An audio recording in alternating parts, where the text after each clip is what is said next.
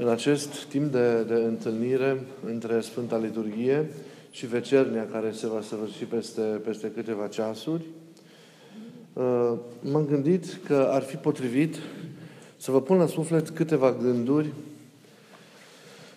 legate de un episod, legate de un episod care s-a petrecut în viața Mântuitorului, Mântuitorului Hristos.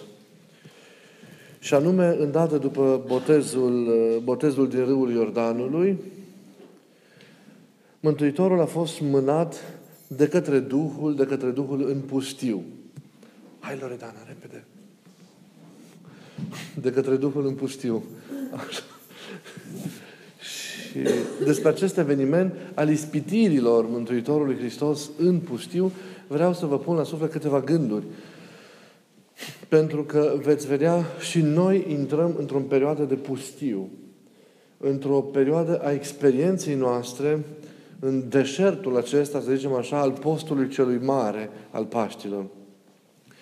O perioadă de pustietate în care și noi vom, vom duce lupte, așa cum a dus Mântuitorul Hristos, asumând firea noastră omenească, o perioadă în care, fără dar și poate, și noi vom fi încercați și noi vom fi ispitiți de, de, de cel viclean.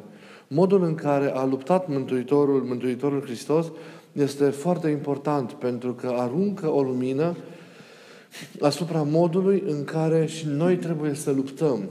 Nu numai în această perioadă a postului, dar și în cealaltă vreme a vieții noastre, dar mai cu seamă în această perioadă a postului. Pentru că Mântuitorul a purtat, și trebuie să știm din capul locului acest lucru, a purtat această luptă în pustiu și l-a înfrânt pe diavolul și a biruit toate ispitirile nu ca Dumnezeu, ci ca om. Și acesta este lucrul cel mai important. Hristos ca om l-a învins pe diavol în pustiul Carantaniei deschizând o cale de biruință pentru fiecare dintre noi care ne unim cu Hristos. Deschizând o cale de biruință pentru fiecare dintre noi care, prin credință, suntem împreună cu Hristos și participăm astfel la biruința Lui.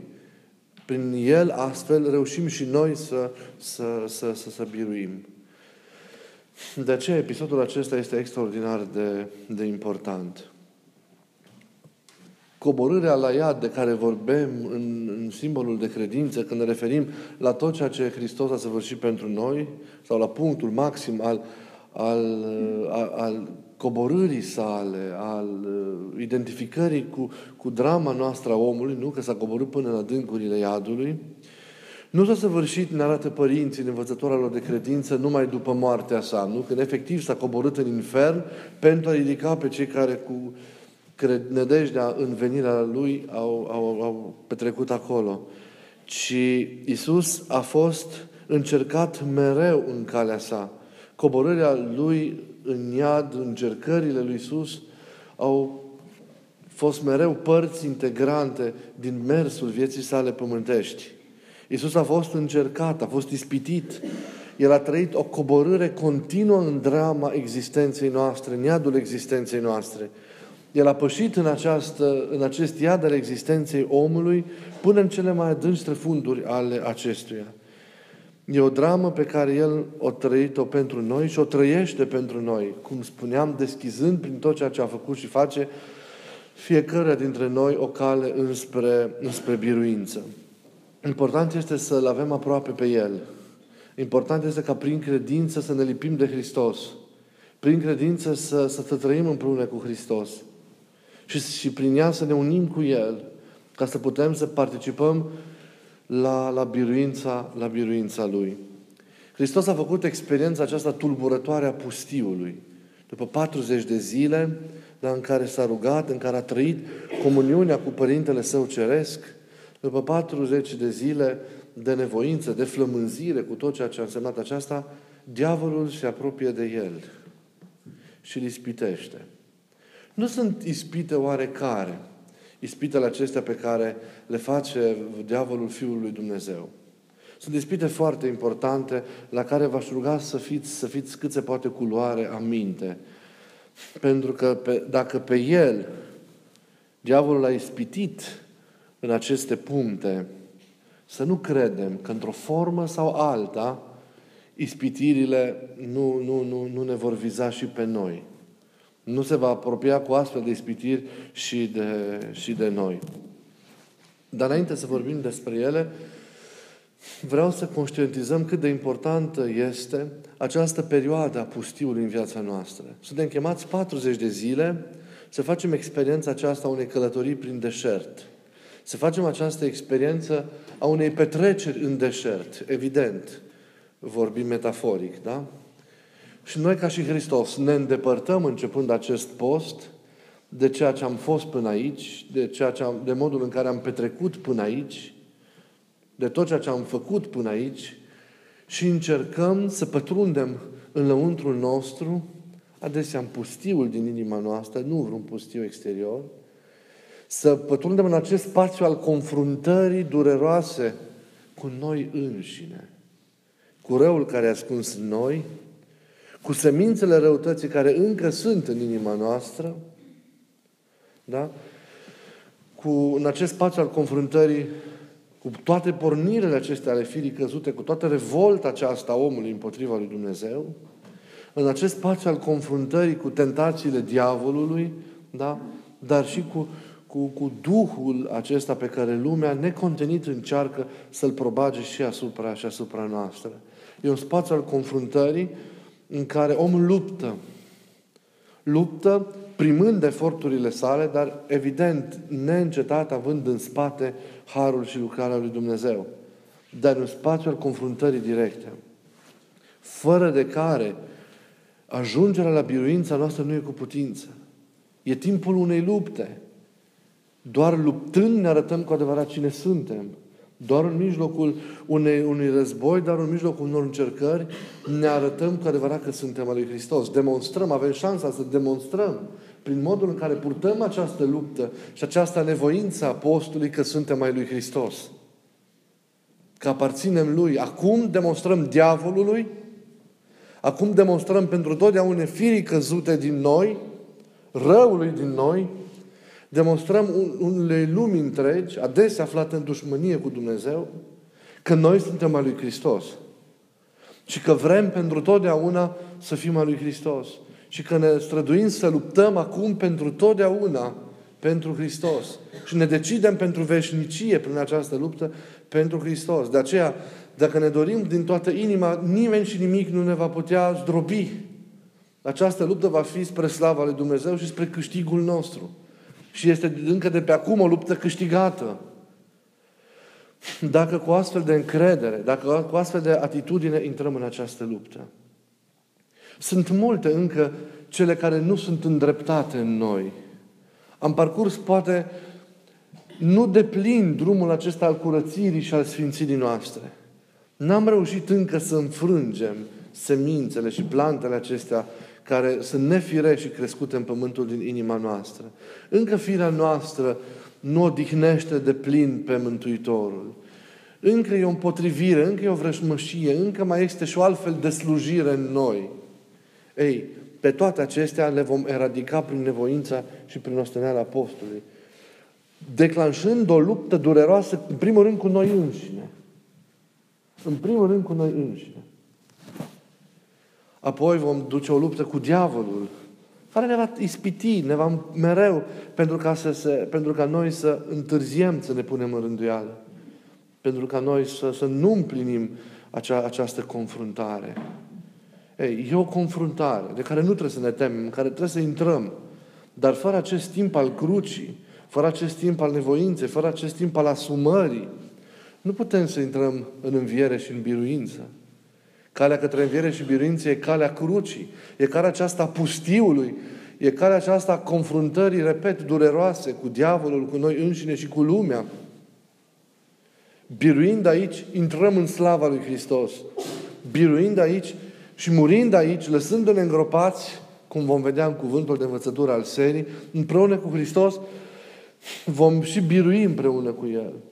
Vom și învia împreună, împreună cu El. Cine nu participă la jertfa Lui nu poate să intre în învierea Lui. Cine nu pătimește cu Domnul nu intră în slava biruinței. De aceea, ca să înviezi, trebuie mai întâi să te răstignești. Și acest post este tocmai această lucrare, trăirea acestei rânduieli de răstignire a noastră.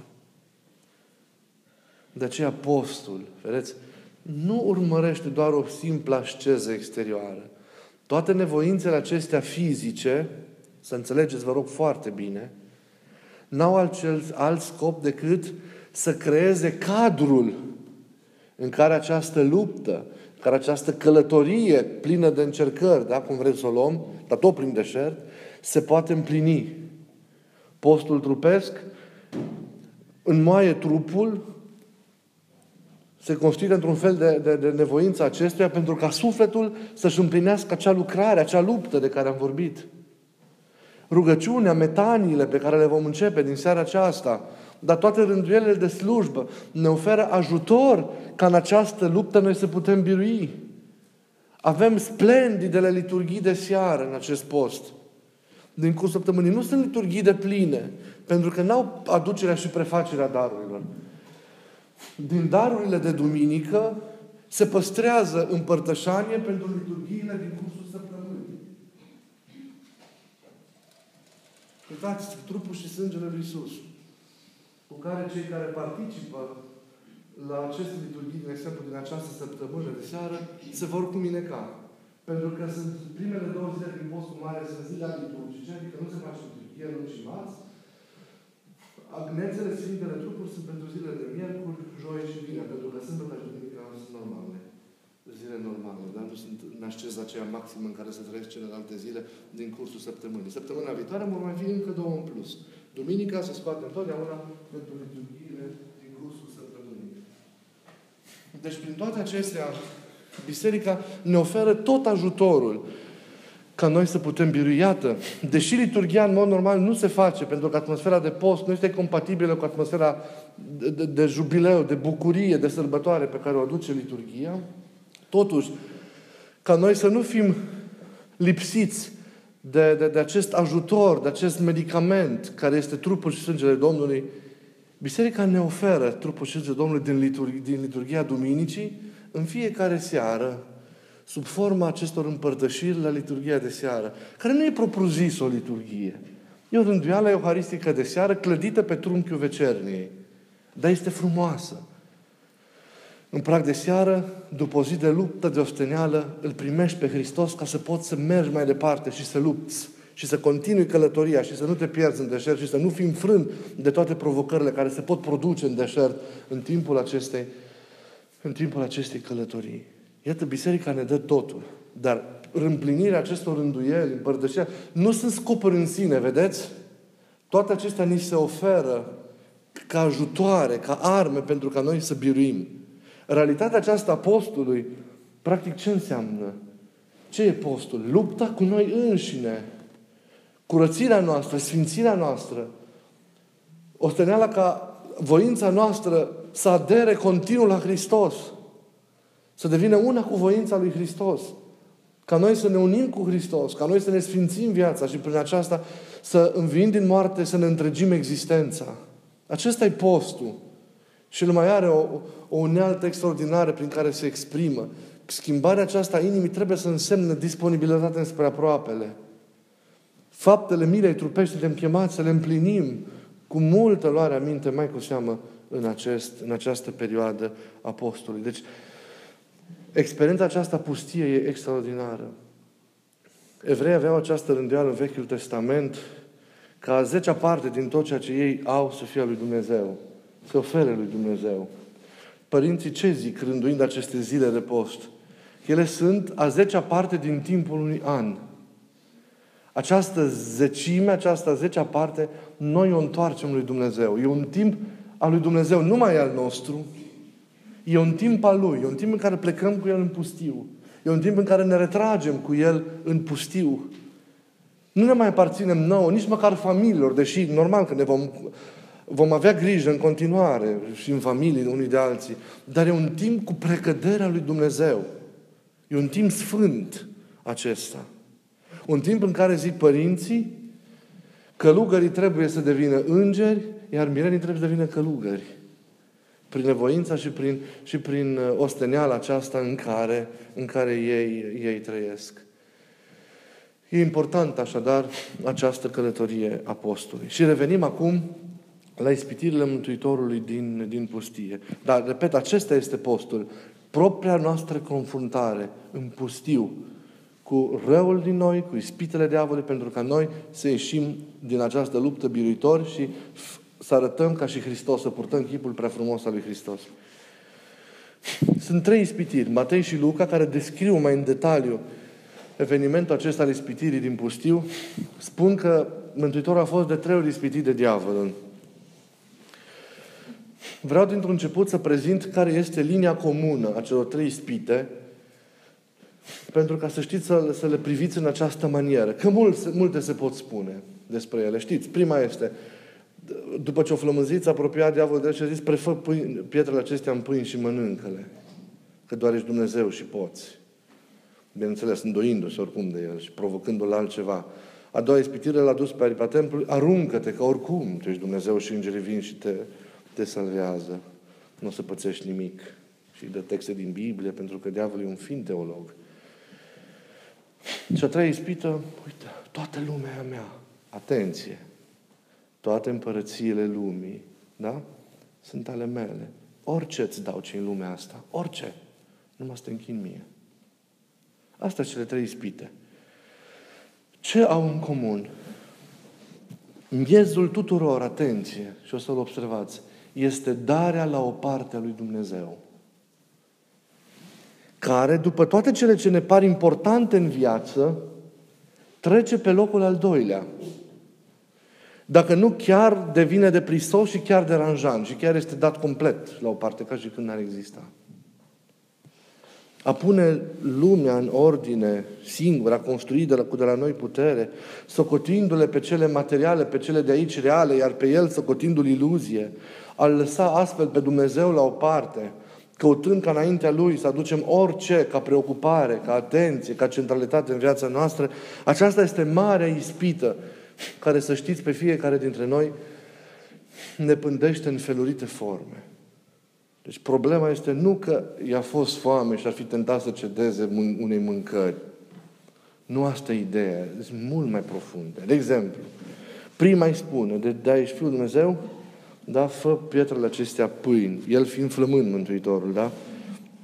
Ispititorul în contextul împlinirii unei necesități, da? Cum e foamea, că e o necesitate. E firesc să cauți să mănânci când ți-e foame. Cere o dovadă, diavolul, palpabilă, clară, a Dumnezeirii lui Isus.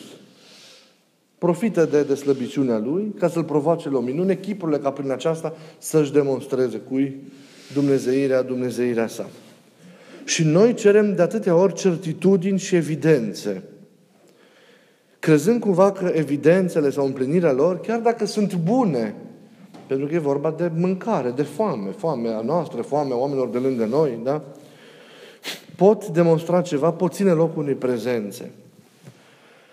Prezența lui Dumnezeu în lume nu e evidentă. Observați, prezența lui Dumnezeu este discretă. Este o prezență ascunsă. Trăim într-o lume în care Dumnezeu nu posedă evidența lucrului palpabil.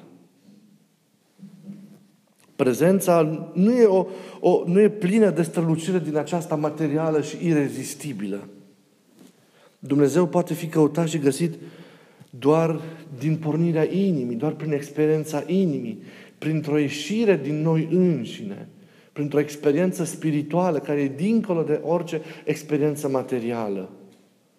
Dumnezeu e prezență și e evidență, dar însă într-o altă manieră. Nu numai într-o manieră din asta răsunătoare și strălucitoare, strălucitoare materială. În această lume trebuie să ne opunem iluziei că putem trăi doar cu pâine, cu realitățile de aici, doar prin realitățile evidente ale acestei existențe imediate. Noi trăim în primul rând prin ascultare de cuvântul lui Dumnezeu. Trăim hrănindu-ne din Dumnezeu și ridicându-ne dincolo de necesitățile acestea ale firii. Oricât ar fi de importante, necesitățile acestea ale firii pentru noi și viața celorlalți, nu pot fi puse niciodată înaintea lui Dumnezeu. Nu pot prevala. Acesta este marele exercițiu al, al, al libertății. Să fim liberi de orice determinare lumească și firească totodată. Și să trăim în primul rând pentru, pentru Dumnezeu. Aceasta este marea provocare pe care ne adresează diavolul și la care noi trebuie să-i răspundem înțelept. Nici măcar necesitatea firii nu poate să se pună înaintea lui Dumnezeu. Deci trebuie să biruim necesitățile acestea fizice, trebuie să ne ridicăm peste ele. Împlinirea acestor nevoi firești să nu fie esențialul vieții acesteia. Să nu fie unicul sau primul. Esențialul e prezența lui Dumnezeu. Esențialul este descoperirea lui Dumnezeu. Este relaționarea noastră cu Dumnezeu, întâlnirea noastră cu Dumnezeu, transformarea vieții noastre prin Dumnezeu. Dumnezeu poate să ne hrănească și peste pâine. Și poate să ne împlinească și dincolo de cele materiale. Adevăratele bogății, ați auzit în finalul Evangheliei de azi, nu țin de cele materiale. Adevăratele bogății sunt alea care dăinuie, care merg dincolo de noi, merg până, până în veșnicie. Pentru că noi suntem mai mult decât hrană, noi suntem mai mult decât pâine, suntem mai mult decât băutură, suntem mai mult decât nevoie sau determinare din aceasta, din aceasta fizică. Nu trebuie să o ia înaintea lui Dumnezeu grija, preocuparea, nevoia aceasta. Nici de cum să o ia înainte și să facă ca Dumnezeu să nu mai conteze. Și Hristos ca noi să vedem că El este dăruitorul și El este Cel care ne dă și pâinea când e nevoie. El înmulțește pâinile ucenicilor să ați văzut, da? Și în același timp de adevărata hrană, de pâinea vieții, care este împărtășania. Dar noi suntem făcuți să ne hrănim din Dumnezeu. Hrana noastră care susține ființa noastră e hrana care vine de la El. Hrana prin excelență Euharistia, da? pe care aproape toți care sunteți aici ați experimentat-o în această liturghie ne hrănim din Dumnezeu și suntem ceea ce mâncăm. Da? Dumnezeu ne hrănește. Deci nevoia fizică nu trebuie să, să ne preseze într-atât de mult încât să ne facă să nu ne mai încredințăm lui Dumnezeu, să nu mergem pe mâna lui Dumnezeu, să nu-L alegem pe Dumnezeu și să Căutăm noi să creăm noi, pur și simplu, un sistem social și noi să putem să asigurăm mereu hrană pentru noi, pentru lume. Toate astea se pot face, dar nu în lipsa lui Dumnezeu, nu dându-L pe Dumnezeu la o parte. Nu, uh, nu se pot face ca, ca Dumnezeu să nu mai fie, să nu mai fie prioritate. A doua ispită, aruncarea de pe, de pe, de pe templu, este o, o provocare pentru slava de șartă. Da? O provocare pentru ispitirea lui Dumnezeu. Este o, o, o ispitire a lui Dumnezeu cu nesimțire. Aruncă-te că te prind oricum îngerii. Și așa fără rost. O provocare așa aventuroasă, zic unii, a lui Dumnezeu, prin, prin care cumva am vrea să-L transformăm pe Dumnezeu în slujitorul, în sluga noastră. Nu demonstrăm existența lui Dumnezeu prin tot felul de provocări la care Dumnezeu să reacționeze. Așa îl înjosim pe Dumnezeu. Făcând așa îl desconsiderăm pe Dumnezeu. Îl ispitim pe Dumnezeu. O astfel de atitudine și de raportare la Dumnezeu e o afirmare a eului nostru, a mândriei noastre, a slavei noastre de șarte. Vedeți unde vrea să ajungă diavolul? Dacă în prima ispitire suntem avertizați împotriva pericolului, ca alergarea după nevoile imediate, fizice, de exemplu, mâncarea, băutura, da? Ă, deci foamea, setea și așa, sau după cele care țin de viața de zi cu zi, banii, serviciul și așa mai departe, să se așeze în fața prezenței lui Dumnezeu și a lucrării sale, aceasta a doua ispitire avertizează împotriva pericolului ca omul să se așeze pe el însuși înaintea lui Dumnezeu. Să-și așeze eul său propriu înaintea, înaintea lui Dumnezeu. Și să-L folosească chiar pe Dumnezeu ca slujitor al eului său propriu. E cea mai mare îndrăzneală la adresa lui Dumnezeu. Dar omul a avut-o. Și n-a încercat niciodată în istorie să, să, să se rispitească și în forma aceasta, și în forma aceasta pe Dumnezeu. Ziceam de multe ori, câteodată în predică v-am mai spus, că noi se produce o eclipsă, că de noi înșine nu mai putem să-L vedem pe Dumnezeu. Da? Dacă în prima situație nu mai putem vedea pe Dumnezeu și El se declasează și cade și rămâne în urmă datorită priorității pe care o așezăm pentru aceste nevoi imediate, fie ele fizice, fie ele ținând de viața de zi cu zi, bunuri materiale și așa mai departe, iată, în a doua situație nu mai vedem pe Dumnezeu de noi înșine. Datorită preocupării excesive pentru eul propriu, pentru consolidarea orgoliului în noi, a ambițiilor de orice fel, a mândriei, da? A doua ispită avertizează foarte clar ca lupta noastră să fie dată împotriva eului propriu. Nu doar să, să învățăm să ne organizăm prioritățile și să învățăm să avem atitudine potrivită față de nevoile fizice și normale și naturale, da? Dar, iată, a doua ispitire ne învață că trebuie să luăm aminte la noi înșine, că noi suntem propria noastră ispită. Eul nostru, pe care necontenit îl slujim și la care îi îndemnăm pe toți să se închine, Uitați-vă ce așteptări avem de la toți. Toți vrem ca să ne slujească, toți vrem să ne asculte ceilalți, să se facă nouă toate, să dea după noi. Deci, inclusiv Dumnezeu uh, e îndatorat să ne asculte fiecare rugăciune, e îndatorat iar ca așa să ne răspundă. Noi ne aruncăm ca proști, riscăm. Tu, Doamne, datoria ta, prinde-ne că da, ești Dumnezeu. Și așa mai departe. Ei, Totul se învârte în jurul eului nostru. Asta e problema. Diavolul, atenție, se dă de gol în această ispitire a lui Hristos. Dar trebuie să știi să citești mai, în ceea ce e mai mult decât o foame simplă, mai mult decât o, o tentație de a te arunca și de a fi prins, așa, da? Ca la o cascadorie. E, e mult mai mult. Sunt vizate niște lucruri importante, iată, de fond, cu care noi trebuie să luptăm, împotriva cărora noi trebuie să ne, să ne împotrivim. Da? Odată, deci, lupta ca toate necesitățile acestea, nevoile acestea, acestea fizice, da? Să nu ne răpească pe Dumnezeu, să nu devină o prioritate, apoi lupta ca noi să nu ne răpim nouă înșine pe Dumnezeu și este apoi o altă, a treia ispitire. Toate ți le voi da. Nu doar că ne arată cine poate să conducă frâul istoriei și al lumii, și cu este îngăduit probabil să o facă în aceste timpuri ultime, mai cu seamă, ale istoriei lumii. Dar ei aici au cuprins o capcană în care a căzut lumea mereu. A căzut biserica. În nenumărate momente ale istoriei.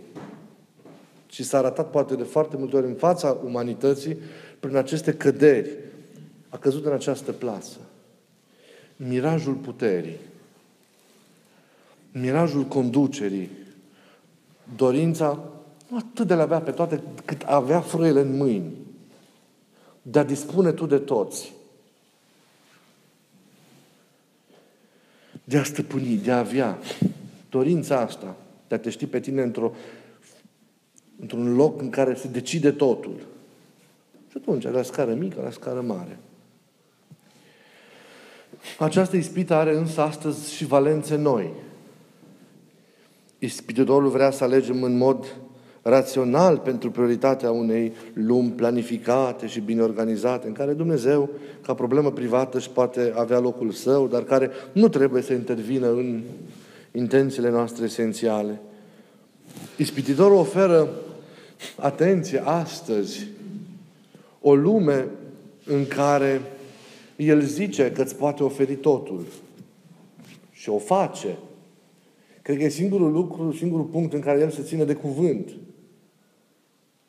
renunțând la Dumnezeu, tu ai șansa să primești o lume cu toate ale ei. Deci oferta este tentantă mai mult decât în toate celelalte situații. Tot ce vrei, tot ce îți poți dori aici, nu mai ai nevoie de nimic mai mult Ești fascinat de tot ceea ce e practic aici. Toate ți le vă puneți. Uitați-vă ce fascinație avem de lume, de cuceririle tehnice și așa mai departe. Fără să-ți dai seama, depinzi de toate. Diavolul îți oferă o lume în care ai iluzia controlului, în care crezi că domini, dar în care de fapt ești dominat. Și în care, dacă reușești, ferească Dumnezeu să te încredințezi lui, celui care îți oferă această tentație de a fi, da, aici, tu nu vei sfârși decât ca un simplu, o simplă păpușă jucată de marele păpușar, care știți cine e. Cel care face propunerea și oferta. El are lumea aceasta. O are. Ispititorul vrea să credem că totul e aici. Și El ne promite o veșnicie aici. Aici e veșnicia. Restul povești. Nu așa spune tuturor. Viața aici se trăiește. Omul caută să se veșnicească în cele de aici.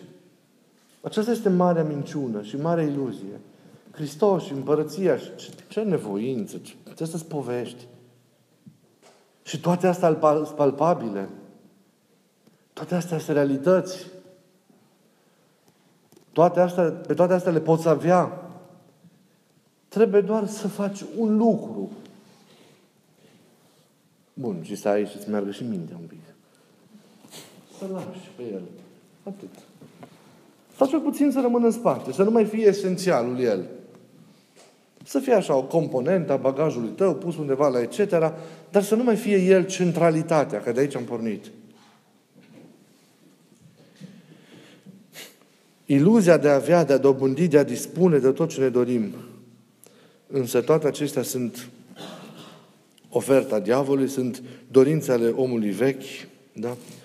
Noi știm că veșnicia nu e aici, că materia aceasta nu e totul, că oricât de splendid ar fi toate cuceririle omului, dacă nu sunt spre folosul omului și spre un bine care e mult superior unui bine imediat, material, nu au o valoare nesfârșită. Dobândi, dobândirea și controlul celor de aici nu e totul. Stăpânirea aceasta nu e totul. Creștinii stăpânesc altfel dacă sunt puși să stăpânească și într-o formă materială. Există pentru creștini o altă formă de exercitare a autorității. Câte vreme sunt puși sau să exercită autoritate și în această lume. Din nefericire, chiar noi, Biserica, am pierdut conștiința acestei autorități când, sau, când am avut ocazia. Este autoritatea în slujire. Creștinul conduce slujind.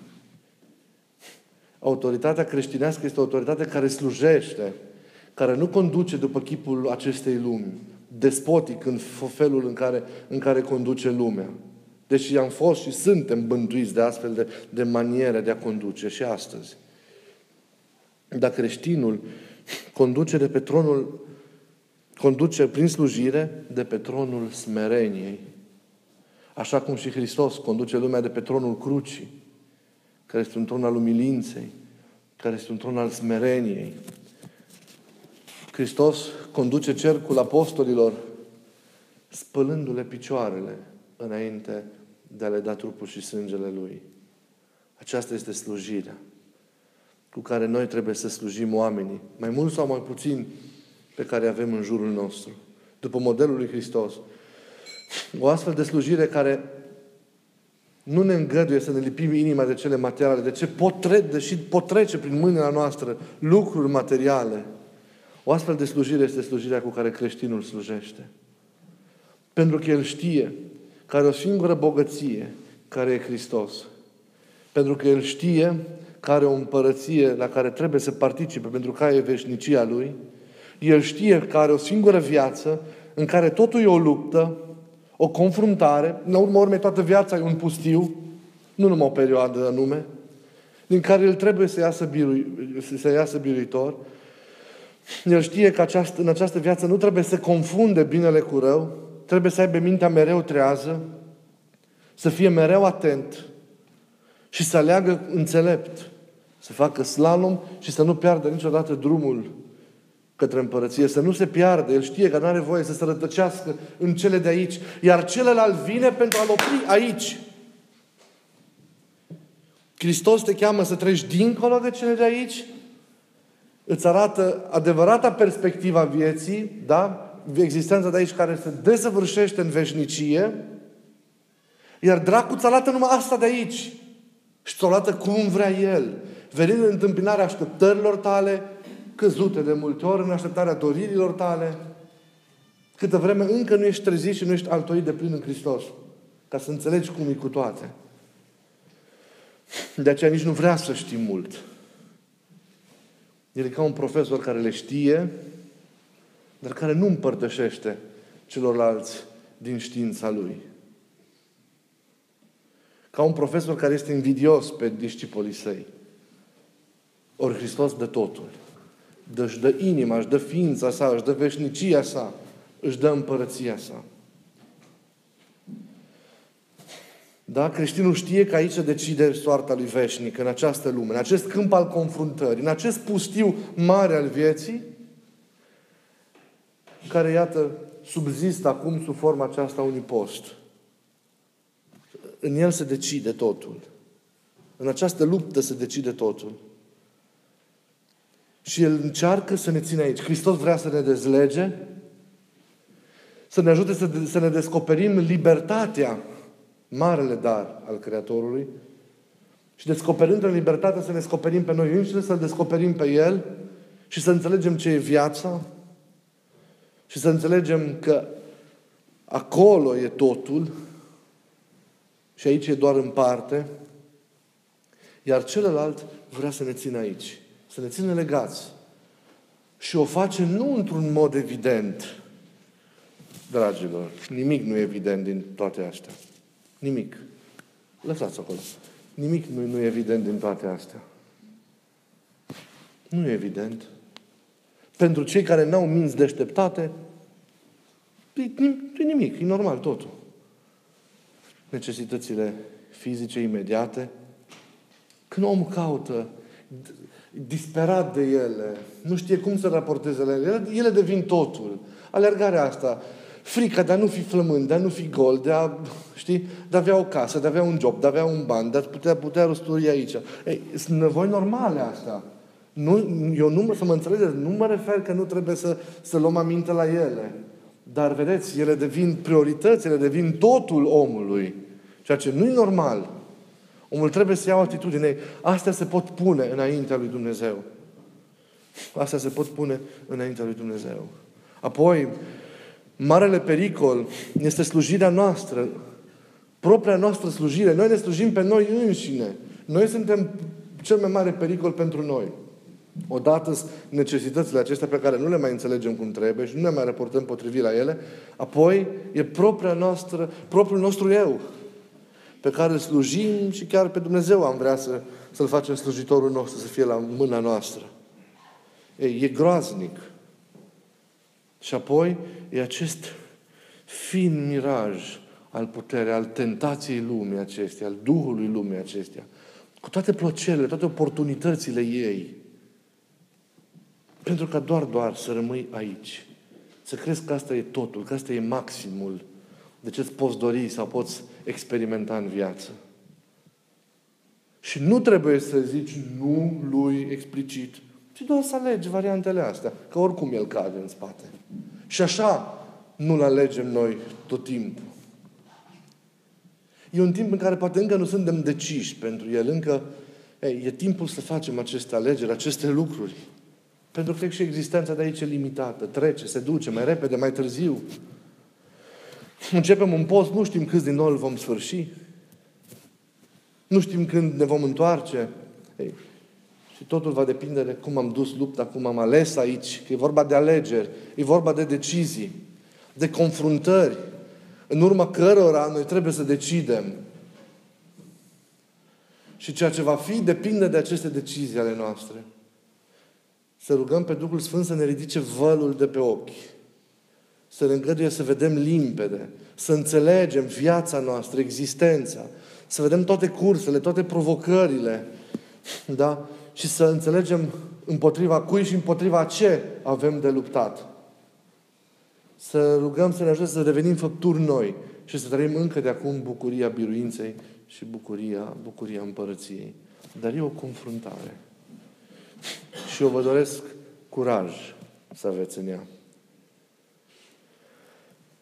Să aveți biruință în ea. Și să luați în chip cât se poate de serios acest timp al postului. Deci, vă rog din inimă să nu-l reduceți doar la o simplă renunțare la mâncare. E importantă doar pentru că trupul trebuie disciplinat și doar pentru că sufletul în liniște aceasta trupului își poate împlini lucrarea. Dar nu e scopul postului renunțarea asta. Da? Dar ajută. E un instrument foarte prețios și important.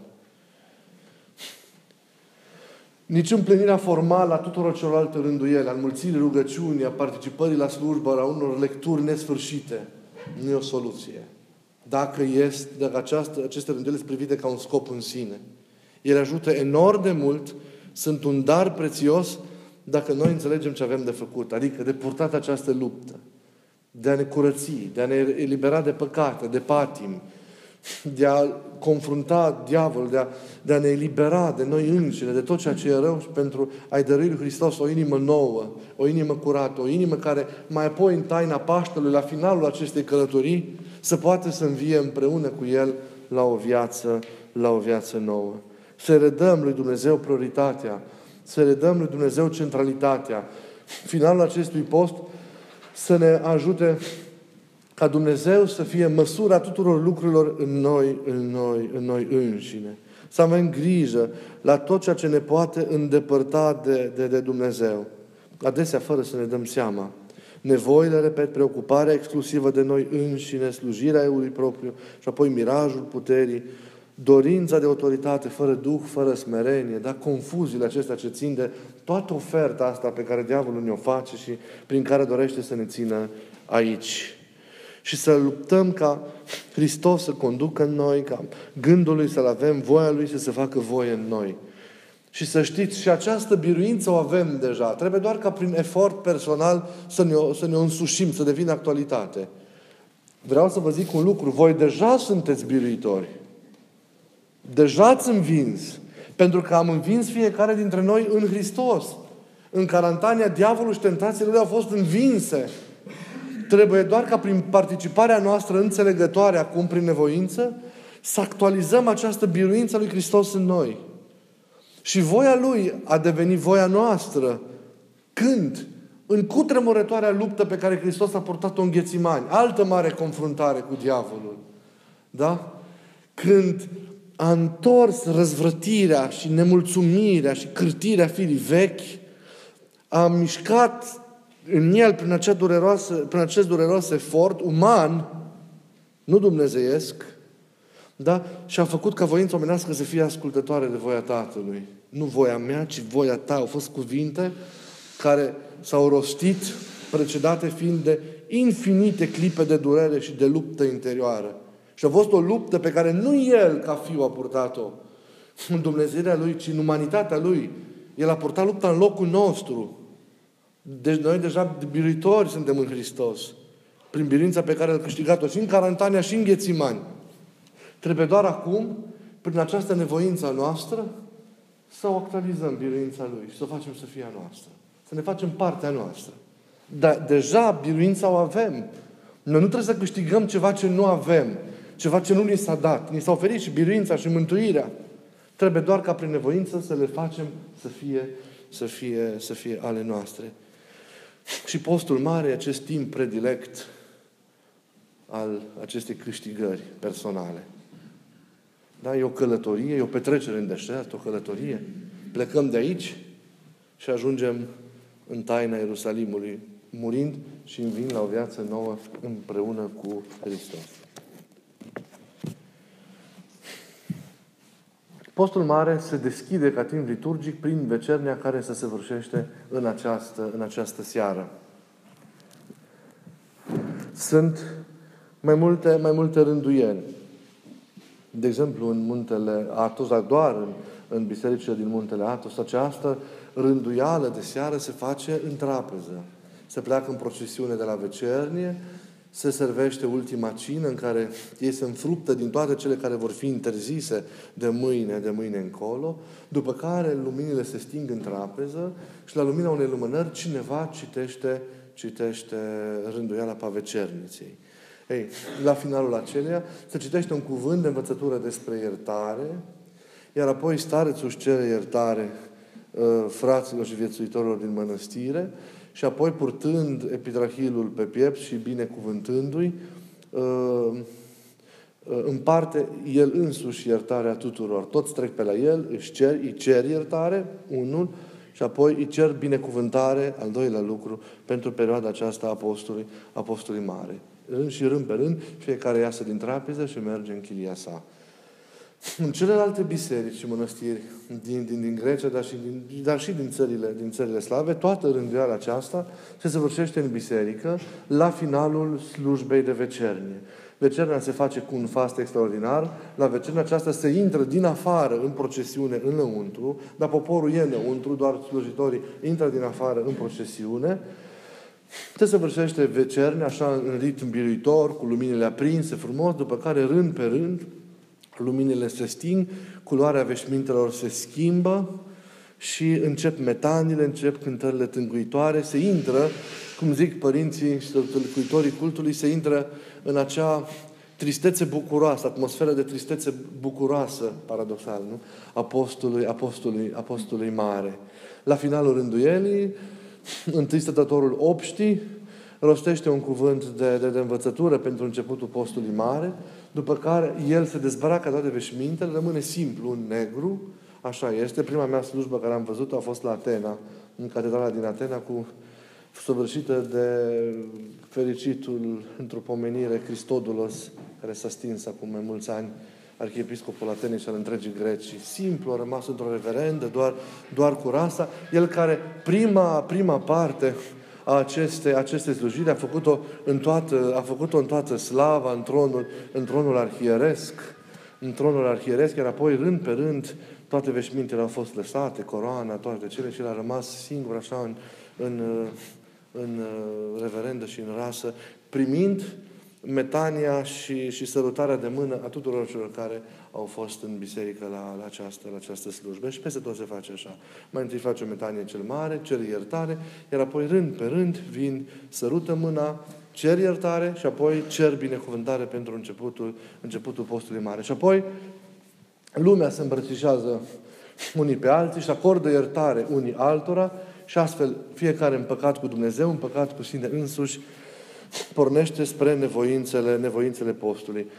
Originea acestui ritual al postului mare, iertați-mă, al iertării, se găsește în Palestina, unde, în conformitate cu ceea ce Sfântul, de exemplu, Sofronia Ierusalimului ne spune, la începutul postului mare, monahii se adunau în biserică pentru a primi binecuvântarea și iertarea egumenului lor și pentru a se îmbrăca unii cu alții, îmbrățișându-se unii pe alții înainte de a pleca în deșert până în Duminica Florilor.